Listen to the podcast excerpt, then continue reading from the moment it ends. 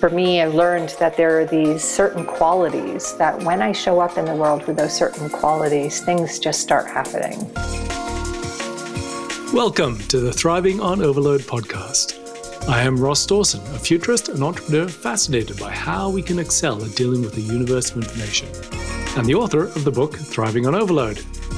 Every week, we share insights from information masters on how they transform today's avalanche of information into insight, foresight, and better decisions. For more goodness on this topic, be sure to visit thrivingonoverload.com, where there are a wealth of resources to help you thrive, including all podcast episodes with transcripts, excerpts from my book, and if you are really intent on amplifying your information productivity, the Thriving on Overload interactive course which helps you develop a personal information plan you can immediately put into practice. And be sure to sign up for our weekly Tips for Thriving newsletter if you want to optimize your information productivity. If you enjoy this episode, please do subscribe and give a rating or review on iTunes. It helps others interested in this topic to find these resources. Now, on with the show. On this episode, we learn from Robin Athey, Robin is the founder of Integral Growth, which guides founders and leaders in fast moving, complex, high growth environments through transformational change to tap and trust their inner wisdom. She comes from a high powered corporate career, including nine years as research director at Deloitte.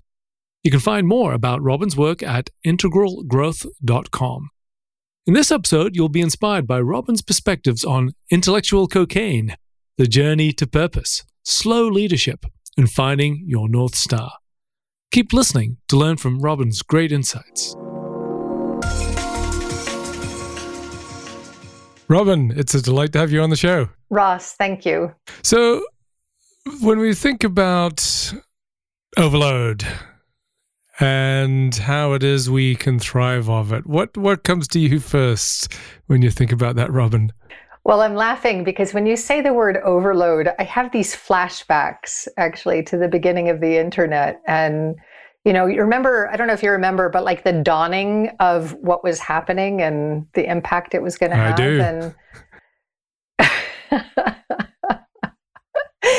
you know, there was everyone was kind of like flying around talking about overload. And then all of a sudden I remember that dread of feeling it. And, um, so it was interesting as I was just reflecting on this and, and, preparing for our interview, it had me really reflecting on, you know, how do we actually thrive?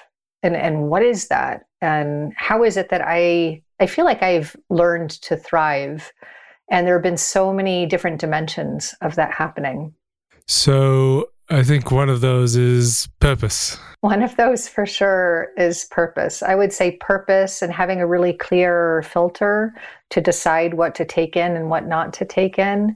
But it had me really focus too or, or orient towards um, how I've managed overload even with my body. You right. know, what I can possibly digest. Um, so I was having memories of, you know, the early days when not only was the internet happening, but you and I were connected in some similar circles, so, you know, around the like the early to mid 2000s. And, and I was involved in so many different councils, and there were so many ideas flying around, and the internet was propelling a lot of those and around knowledge management and how do we handle all of this. And you know, was sitting in those uh, councils. I remember at one point feeling like, wow, this is intellectual cocaine. Like, I can get so addicted to this. And at the time, I lived life largely from my head. And so, taking in all of that information, it was intoxicating. Um, and I actually didn't know how to digest it. You know, at the time, I was practicing yoga and meditating and all of that. But I was living life so much from my head that it was just like I felt myself ping ponging through all the days, you know, like from one idea to the next and the next and the next, um, but not in a way that was really coherent and not in a way that I could really make sense of a lot of it and the impact that I wanted it to have. And I, I really wasn't clear at all how it was going to channel through me as a human being um, who wanted to have impact in the world. And so I was largely a broker I, I, I, could think of myself as kind of a dealer of this intellectual cocaine, but I was just constantly connecting ideas, people with people and ideas with ideas. And really spurring on a lot of the addiction to ideas and information. Well, that certainly resonates a lot with me, where I also live in my head a lot, and I part of the, the way I bring myself back to the body is trying to get in the ocean every day. Uh, but but you know, as just as that balance, because otherwise, yeah, caught entirely in the head and the ideas. So, uh, you know, I, I believe that you know purpose informs, as you say, the filtering and the, the, how it is you balance yourself. So, tell me about that journey to purpose. For how how does that happen for you, to, for starters? Yeah, the journey to purpose, I would say, is um, it's largely one of of really listening to my instincts and trusting trusting deeper instincts. And and if I track back, Ross, to when that journey even started, I think it probably started when I was a kid. You know, I look back at some of the things where I feel where I feel very aligned with purpose today is stuff that was planted in me as a kid you know, and whether that was nature, nurture, I don't know. It's beyond my pay grade. But what I'm really clear about, though, is that the instincts were there when I was a kid. And then there were certain points along my path that I'll just share, I'll, I'll highlight as like dark nights of the soul, which started early for me and probably in my early 30s, you know, as a leader, actually as a senior leader in an organization, I remember encountering well, my second dark night of the soul. The, the first actually happened when I was about 25, you know, where I really went through a passage that had me really consider the path that I was on and led me into some pretty dark places where I had to go in and look at patterns, things that were happening for me that um, felt very much out of alignment with something that wanted to come through me. And I, I, didn't have any words for that. At the time, I only knew what I didn't want, and what I didn't want was some of the stuff that I was engaged in. So I'll give you an example. And when I was 33, I was a, a senior leader at very high profile organization at the time, very well known brand. And I um I was a, a, VP and jetting around the world and handling production and stuff like that. And I was miserable. Like I had the car and the office and all of that, at the fancy office and five story townhouse and, you know, filled with mahogany, everything. You know, I had arrived in Italian suits and the best shoes and bags and all of that. And, um, Glamorous. it was very glamorous. very high flying, you know, jetting off to Italy and South America. And anyway, I um, I really hit this point where I was just really unhappy, and it was one of the first. It was one of these points that uh, that uh, learning that oh, all these entrapments, you know, the fancy car and all of that are what I'm supposed to want, right? At 33, I'm at this place where most people try to get to, you know, all the way through their 50s. And I was lucky to have an experience early to realize that, oh, my identity is not really this car that I spent forever, um, you know, buying because I couldn't decide what color was the best color for me. was it white or red or so it was a really early introduction for me to some of my egoic fixations and um, and I would say, you know, it's a, a point because it led me onto a okay, I don't want to be doing what I'm doing. What do I want to be doing, and what am I naturally good at? And um, I would say that that's a journey that's haunted me most of my life. You know, kind of twisting in my britches about, you know, who am I? Who do I want to be? And kind of looking everywhere, you know, and trying so many different things and jetting around the world. I um there's this kid's book. I don't know if you have ever heard of it. It's called Are You My Mother? And in it oh, there's a little little bird that makes its way out of its nest while its mother is off getting food and it makes its way out of the nest and it doesn't know who its mother is so it goes to ask like the chicken and the dog and the, and the cat and the cow are you my mother? And it was kind of like that with purpose. It's i try all these different things. It's like are you my purpose? Are you my purpose right.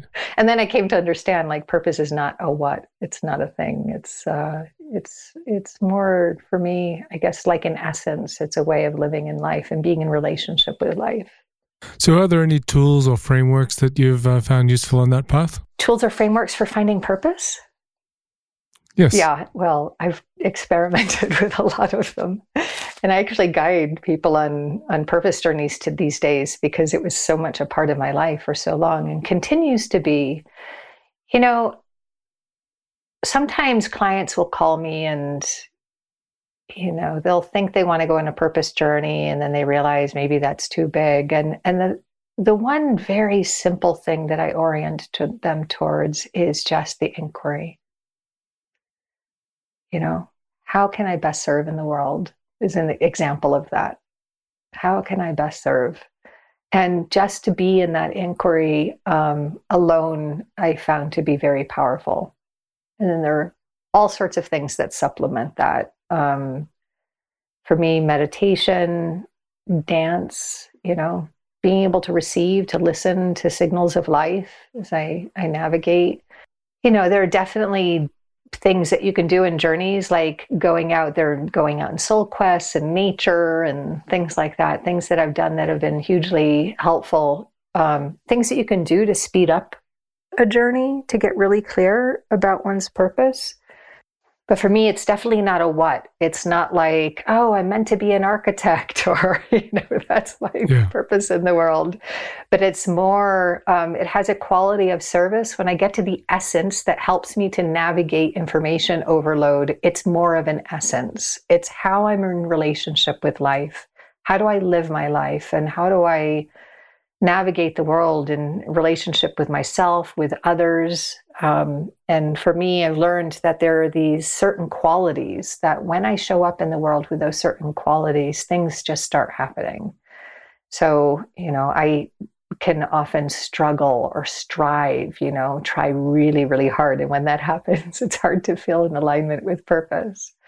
And when I rest and allow I, the best word that I can come up, come up with is a kind of graciousness, you know? It's not a relaxing into life and letting life happen to me, but more an engaging and I'm, let's see if this makes sense. Um, as I just tap into it right now, when I come into a place of purpose in my relationship, and I'm pretty clear what I care about in the world, and I'm super like, that's my North Star, and I'm pretty clear how I best serve when I orient towards that, I feel a coherence in my body. And then I just keep coming back to that over and over and over again. And, you know, the tools that have helped me to get there have uh, been all about being very intentional that this is something that really matters for me. So, yeah. Are there any uh, stories from other people, sort of public or otherwise, that do you think illustrate this? Yeah, I'm laughing because recently on a podcast, I actually brought up the, the case of a client, and then I wondered if I should really do that. Um, yeah. Well, let me use a, I'll use a kind of composite example. So I'll say as a headline to this that often when people come to me to go on people on purpose journeys that, you know, they think they need to make some radical change in their life and often they'll find out that they're exactly in the right place. It's really a matter of changing how they are in relationship with what they're doing. And I've noticed that as a theme um, over and over again. And people have made some pretty big changes, you know, gone back for PhDs or, you know, left their work to reorient with their network in a new way for me, it involved like months in ashrams and long stints in India and Brazil and all these different places. But I want to say that it doesn't require that. It doesn't require that. Give me a little bit more of a prompt here in terms of like a curiosity you have. Well, the I suppose the the finding. So it is this process of finding, and as you say, that that's obviously very unique because uh, we are all unique and our purposes are unique and how we find it is unique. But uh, I suppose it's around the path. And you know, I, I, to your point, I believe that the path is is the answer in a way. You know, as if you arrive somewhere or you have a purpose. But it's around, you know, what are the what are the I suppose examples of of, of a pathway, which I think could be useful to others and trying to find their own eh, who are on that yeah path of looking for purpose? Well, I'll share with you that some of the key things that for me have been most powerful and important are having some way, first of all, of I guess getting quiet inside is the best way to say it. This may sound a little abstract, um, and I found that my moments of insight about my purpose were not things that I made happen. They weren't insights that I made happen. They arrived. That's the best way I can describe it. They came as these like spontaneous insights that were not about me thinking about something, but they happened when I was very, very quiet inside. And then all of a sudden, I would receive an insight about something. And I've had a daily meditation practice for 25 years, and that's helped a lot, you know, to get quiet. So, meditation, some kind of contemplative practice, key. Patience, key. Inquiry, key. Curiosity, key. And then, you know, there are morning practices I think that are really useful. When I guide people in purpose journeys, we establish some kind of morning practice that I would say opens this field of curiosity. And it really curiosity is so key on this you know if if if i go out and try to make my purpose happen it's as if it can't find me you know but curiosity and going lightly. So you know working with the body i think is really important. Um, you know when i've received these insights sometimes i felt my arms buzz like it's had that kind of sensation you know it's it's like something in me tingles even. I, i've had those kinds of downloads or whatever you want to call them where everything in my body is like you know lighting up and saying that. And um, so you know to do that i would say any kind of somatic practice or body-based practice you know and not just like going out for a jog like plugged into the news or something like that um, you know or, or music. I guess jogging's okay but practices that really loosen the body up. Dance yoga can be useful. Um, a lot of people um, i think who are very aligned with a sense of purpose practice qigong or tai chi or something like that. So we set up some kind of morning practice and then do things that allow life to be simpler. Um, you know it's interesting we're talking about information overload. I think so much of being able to get clear about one's purpose in life really has to do with simplifying one's practice, one's day, um, and avoiding information overload. You know, avoiding the kind of there's you know when whenever the brain encounters uncertainty, it registers it as physical pain. So not knowing one's path can trigger a lot of uncertainty for people, you know? And so they might go out and consume everything they possibly can. And I'm not sure that's the way because when we consume information, I'm not sure that we have those kind of spontaneous insights that just naturally come. We might. But um, you know there's something about relaxing you know working hard and relaxing. I, last thing i'll just share for now is i'm, I'm remembering you know Einstein, apparently the story of einstein receiving the relativity relativity theory is just that you know he's sitting on a hill and his eyes are kind of like gazing you know off and he hears this clock chime and he's looking across as i understand he's on a hill and overlooking a town and you know, and there's this deep relaxation, you know, that's happened. And you know, I've heard of inventions being born in bathtubs and so on, you know, and then boom, something comes in. So it's kind of like that. You are listening to the Thriving on Overload podcast. If you truly want to increase your information productivity, then check out the Thriving on Overload interactive course.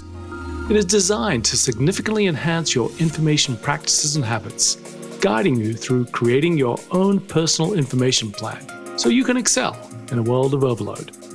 Go to thrivingonoverload.com slash course to find out more. Now back to the show. So, which takes us to the filtering part, as in what are the choices you make? So, from you know the sense of purpose or in its essence or whatever it may be. So, what's the process then of using that to filter to say, well, this is something that I will spend time with. This is something I won't spend time with. Uh, this is important. This is not important. How, how do you take that into your daily routine? Because that's the reality. Information comes to you daily through your day. To me daily, and it is a daily practice. And you know, like most people, I can so easily go down my my my purpose nemesis is that the right word is yahoo news. For whatever reason i had a yahoo account from early days and i'm still it's it's you know learning about britney spears isn't necessarily aligned with my purpose but i can get trapped there. And i set limits you know? If i'm going to go into that sinkhole 10 minutes and then i've got to be back. So do you set a timer or how do you know that it's i watch my clock up? i'll set i'll right. set you know, by 3:30, you know, I'm going to be back. So, and I I have found to be honest with you that what I do is something that I care about so much that I actually don't lose myself for long periods of time. When I didn't know what I wanted to do and I think when I wasn't as when it wasn't as easy for me to digest life, you know, as it was showing up. It would be a lot more alluring to numb myself out, you know, go internet surfing. And and mind you, some magical things have happened in those periods of time where I was felt a little lost and didn't know exactly what I was doing. Sometimes, you know, I would discover things on the internet in particular. I met a group of social entrepreneurs years ago that I'm still with you know, just surfing one day and like following curiosity and, huh, what's that about? You know, and then going through a portal and realizing, oh my God, there's this cool group of people I didn't know about. So anyway, it's, uh, I'm still part of that community today. And, um, you know, I allow some time for wandering because otherwise I get rebellious. You know, I'm insatiably curious. Um, so, but I do care about what I'm doing enough that it's what I want to come back to over and over again.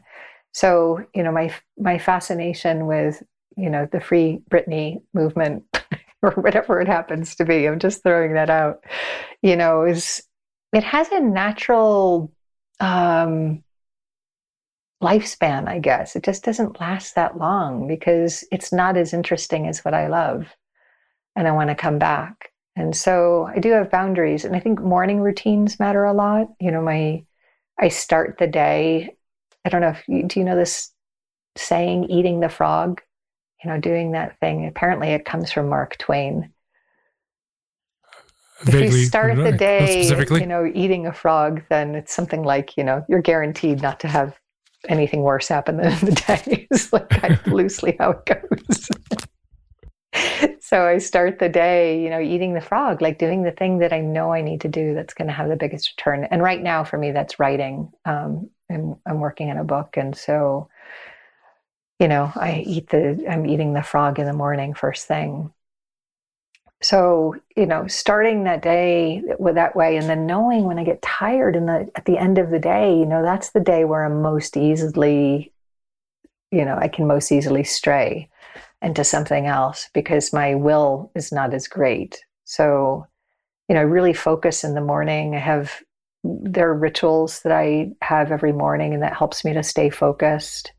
Um, and then it's just coming back again and again to the thing that I love. And mind you, the thing that I love has so many dimensions to it.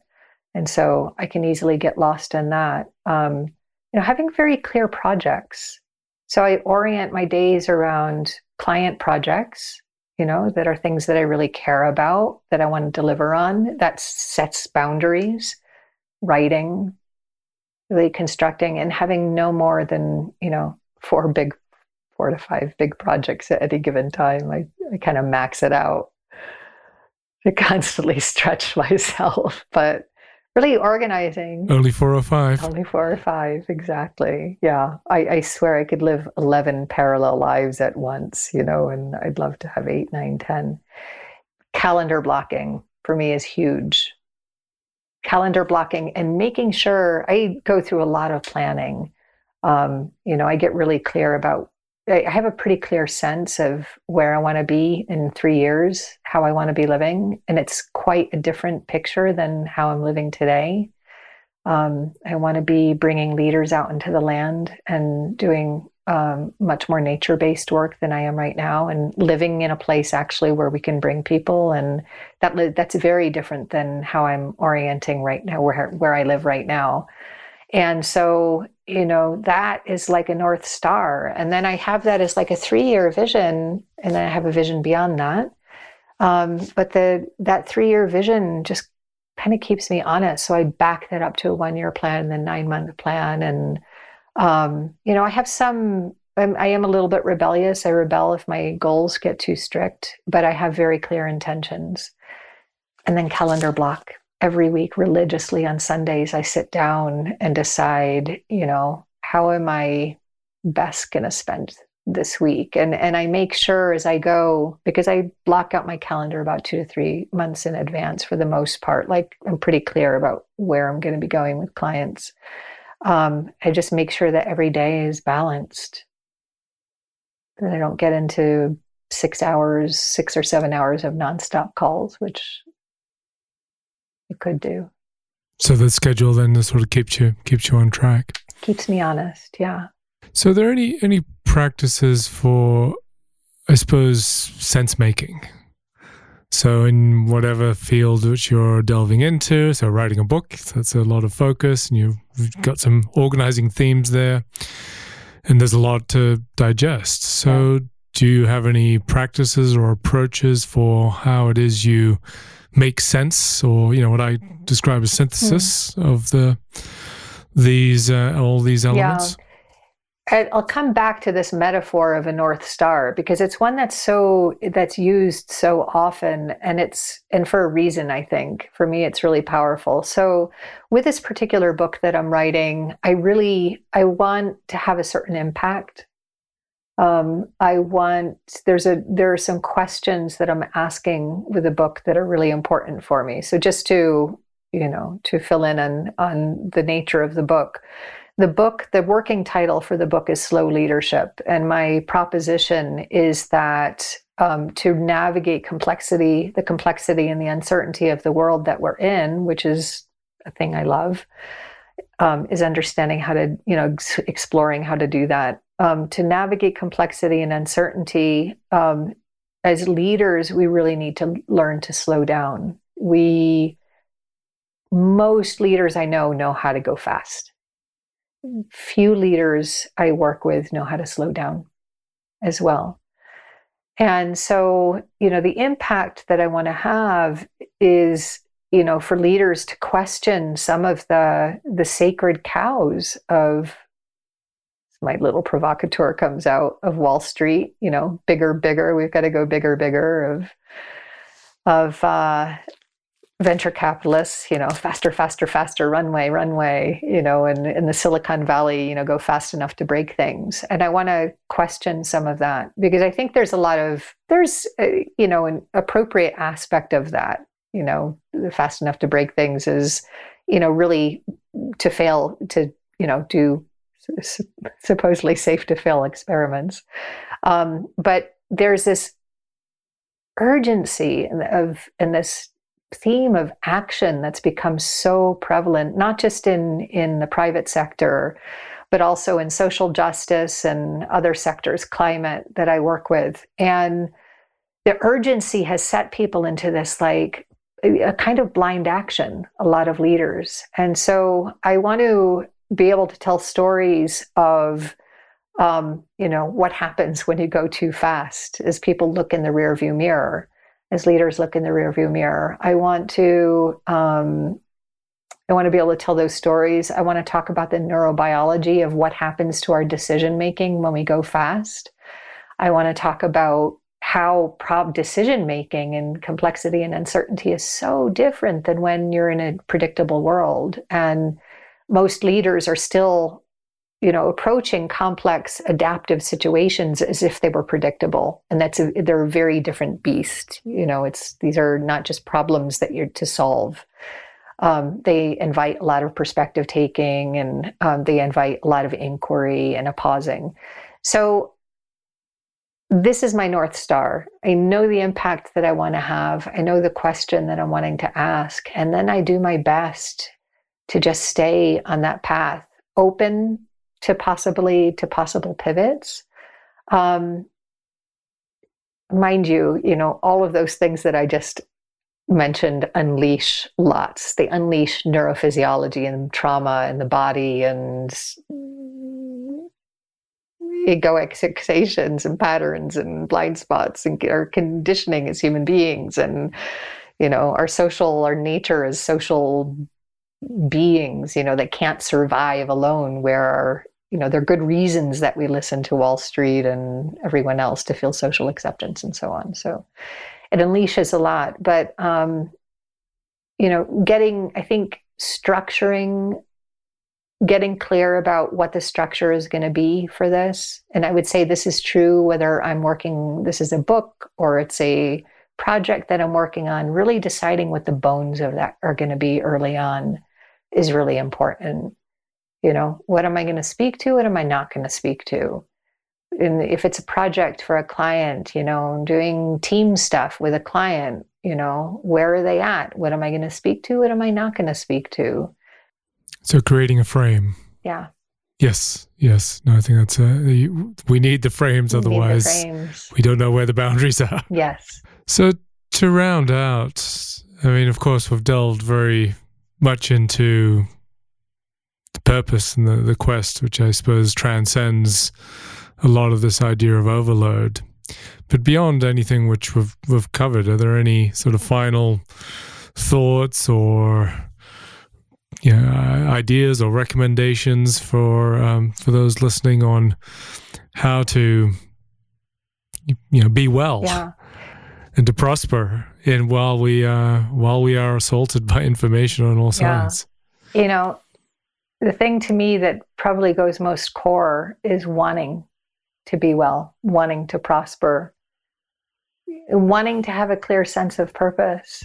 You know, that very desire, something turns on and just truly wanting to be well, truly wanting to prosper, which is not for me about wealth and making life more complex necessarily, but having everything that I need um, for me to serve in the world. You know, that's kind of what gets me, puts wind in my sails. So, you know, it's just wanting that. And finding how to do it. And then finding out how to do it, how to have how to have support. Um, I think, yeah, I think they're better around purpose. You know, there's some practices for me that are more effective than others, but just wanting it alone, you know, and then experimenting and going out and seeing what happens. Patience for me is a quality that's so important in this domain, you know, and just patience and it's not overnight that these things necessarily change. You know, it's easy to fall back in old habits and just having the patience to get up the next day and try again and show up over and over and over again is very powerful. Yes, takes you to wonderful places. Indeed. Like into the water swimming every day. Thank you so much for your time and your insight, uh, Robin. That's re- I've found that really powerful. So, thank you. Thank you, Ross. Thank you for listening to the show. If you want more resources to help you thrive in a world of exponential information, go to thrivingonoverload.com, where you can find all podcast episodes, transcripts, show notes, excerpts from my book Thriving on Overload, the Thriving on Overload interactive course, and a trove of other useful content and resources, including a weekly Tips for Thriving newsletter to keep across it all. If you like this episode, please do help us be found by giving us a rating or review, and subscribe if you'd like to hear more. This is Ross Dawson. Thank you for listening. Have a wonderful day.